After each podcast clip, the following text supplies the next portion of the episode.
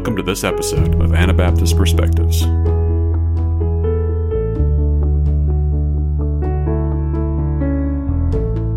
I'm here with Stephen Russell, and you've written a book about non resistance. You've studied an awful lot of church history. You teach here at Faith Builders. We can kind of see some of your work here. Just did a class.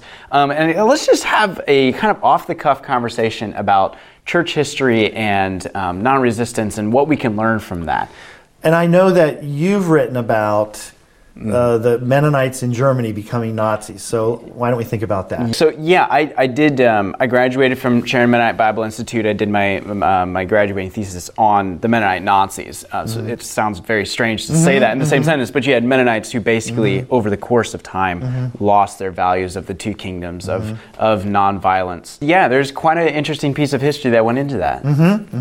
I know a, a Mennonite guy who was, uh, I knew him when I was about your age, who then was, uh, he had been in the military. Uh, he was one of the Nazis, Really? a Mennonite guy. Wait, wait. him. Where did you meet him?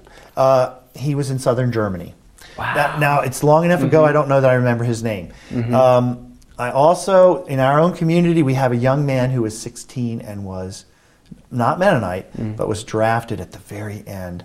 Has a very sad story. Uh, they were taking him across, across, I think they were sending him from the uh, eastern part of Germany to the west to fight the, Al- uh, the Americans and Canadians and British.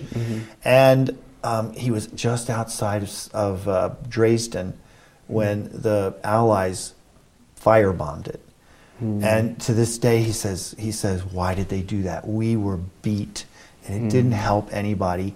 But they bombed in such a way they had they had actually come to realize if they bomb a certain way, it kind of makes like a tornado, and draws in air and just makes this wild fire and kills Wow. everyone. If it doesn't burn you, it asphyxiates you. And he saw that he was just he was fortunate. He was just outside of Dresden, and the next day they were going to move through there and go to the uh, to the Western Front, and uh, you know that's something he experienced. And then I, when I was 23, I had an opportunity to work with a tent crusade in Germany, all German, and um, Lutheran minister who got me the job had also been in the military. I don't know if he was Nazi, but he fought for Germany On then. the German Yeah, side. he fought on the German side then. Wow, So- that's and and his huh. sister, his sister um, was he was a minister, and his sister was a minister, and she told me, she said we could have known. She said we closed our eyes, we were afraid, so Hmm. we could have known what was happening. Um, you know, stories Mm-hmm. like uh, um, a train might come to. There was a place in in one of the cities where they'd bring handicapped children, and they never left.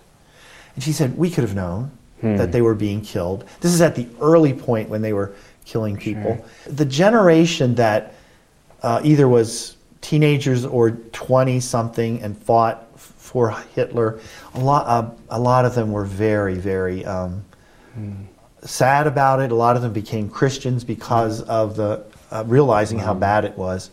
But um, you know, they felt like the Allies in World War One had mistreated them, and that's one reason they yeah. that Hitler could uh, get them to follow Stir up him. the population. Yeah, exactly. Wow. Yeah. There's a there's a family here uh, at our winter term, and the wom- the wife's uh, great great grandfather or something like that Mm-hmm. left the Alsace because of the impending war between Prussia and France the Wow. in 1870 and there weren't many but but he was non-resistant. He was in a f- uh, Amish home and they sent him here. They just sent their son who was eligible to be drafted and they didn't want him to be drafted if there were so Wow. the ones who still believed it left uh, in the late 1800s and there were just Hmm. none left when germany came together germany uh, is one of the last states in europe to unify and it's Hmm. it's after that war with france the, uh, Pru- uh, A- 1870 something, yes yeah, yeah. Mhm.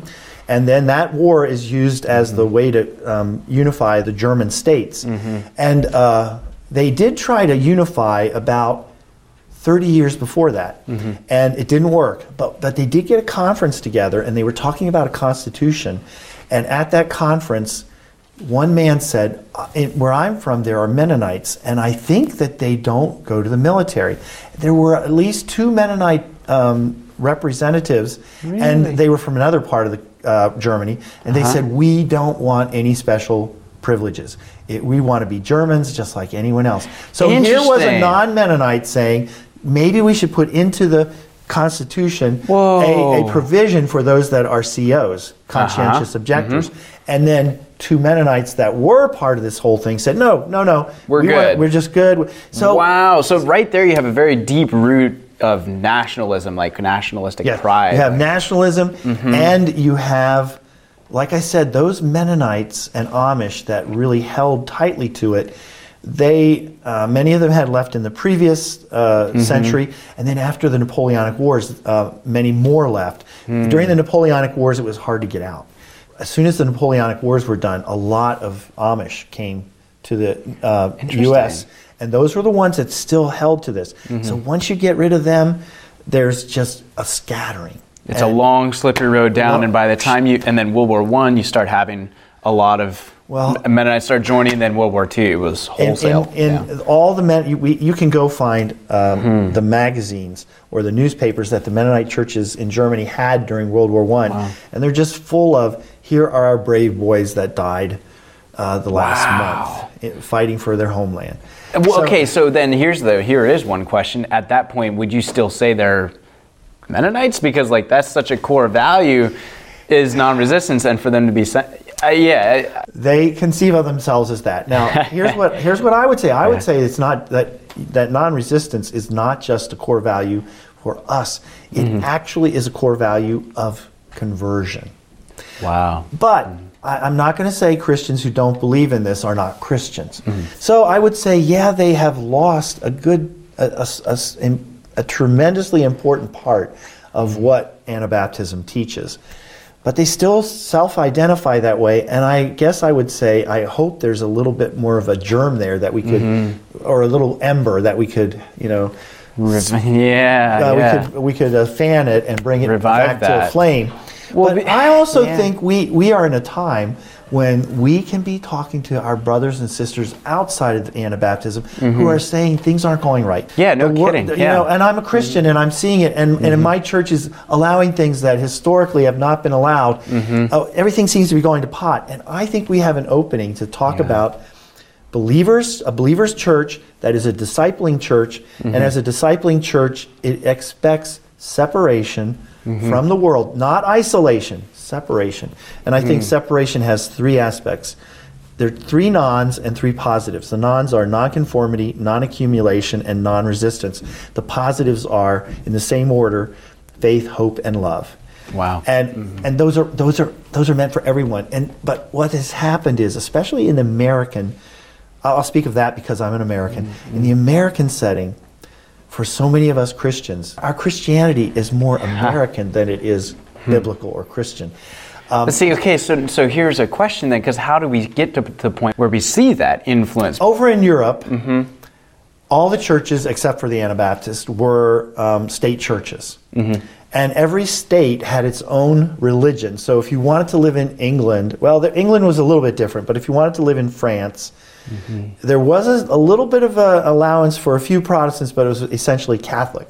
And if you lived in Saxony, you were going to be a Lutheran. And if you lived in Bavaria, you're going to be Catholic.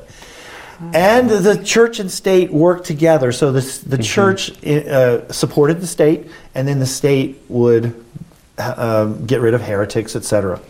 That's what, what it was over there. When you came to the New World, some of the English colonies had state or co- colonial churches, but you know what? If you didn't want to, if you were a Puritan and you didn't want to submit to the Congregationalist state church, what do you do? You go into the frontier. You get away from civilization. So um, the United first the British colonies and then the United States, because of the vast area, um, and also uh, in the Constitution, it was written in that the federal government cannot have uh, cannot um, support the, the the church. It's it's to allow all churches their freedom. State governments could still have state churches, but not the federal government. And then uh, the last uh, state to get rid of its state church was Massachusetts. But my point is, here there was so much land, there was so much freedom, there was so much space. If you didn't like what the people were telling you, you just went somewhere else. Then the revivals hit.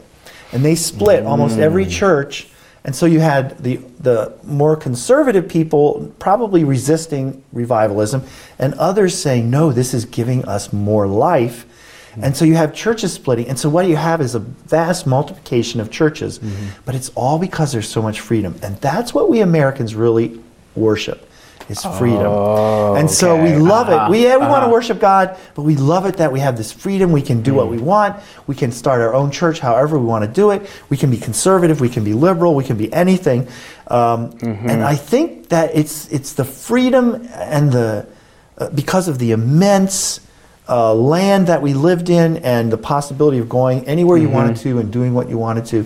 You could remake yourself into whatever you wanted to be. And that's yeah. the American dream. So Mm-hmm. we we are more. mo- Many of us are more American than we are Christian. We're Mm-hmm. Christian, but we're more, and that's a creeping problem among us, conservative Mm. Anabaptists, that we're we are also.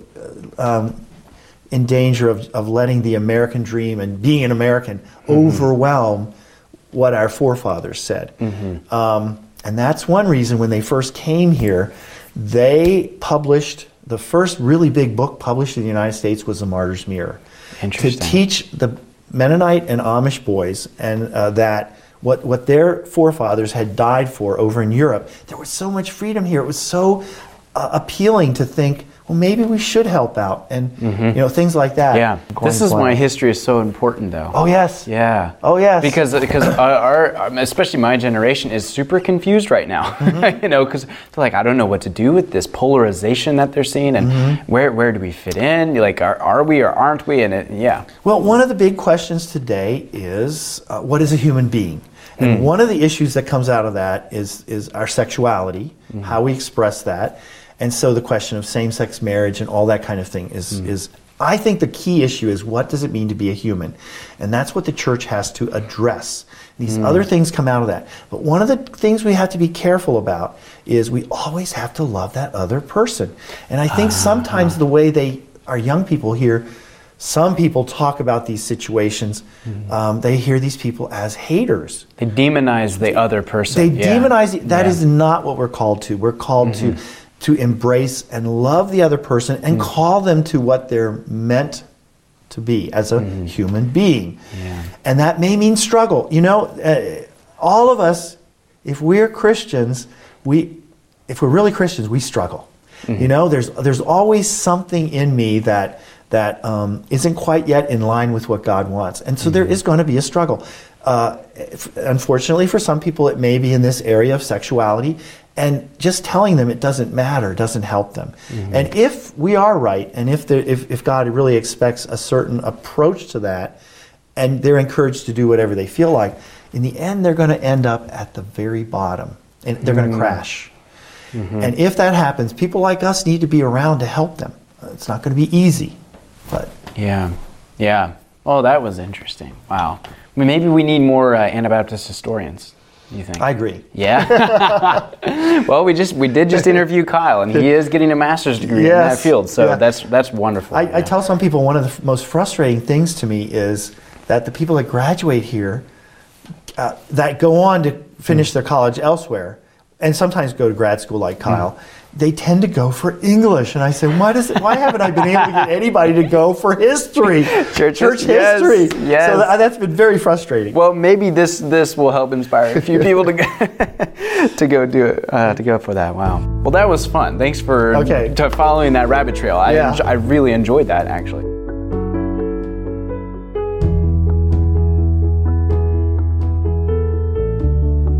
For more information about Anabaptist perspectives, to read our blog, to donate, and to see videos of the conversations you hear on this podcast, visit AnabaptistPerspectives.org. We love to hear from our audience, so leave your feedback in the comments for this podcast or send us a message through our Facebook page. Thank you for listening, and we'll be back next week with another episode of Anabaptist Perspectives.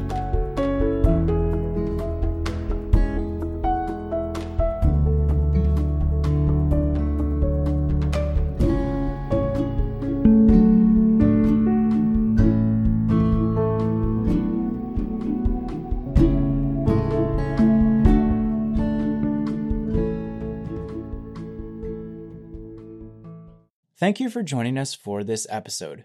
We invite you to join our monthly partner program. Monthly partners are key to the financial sustainability of Anabaptist Perspectives.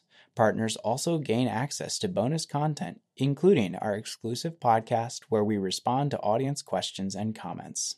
Sign up at AnabaptistPerspectives.org.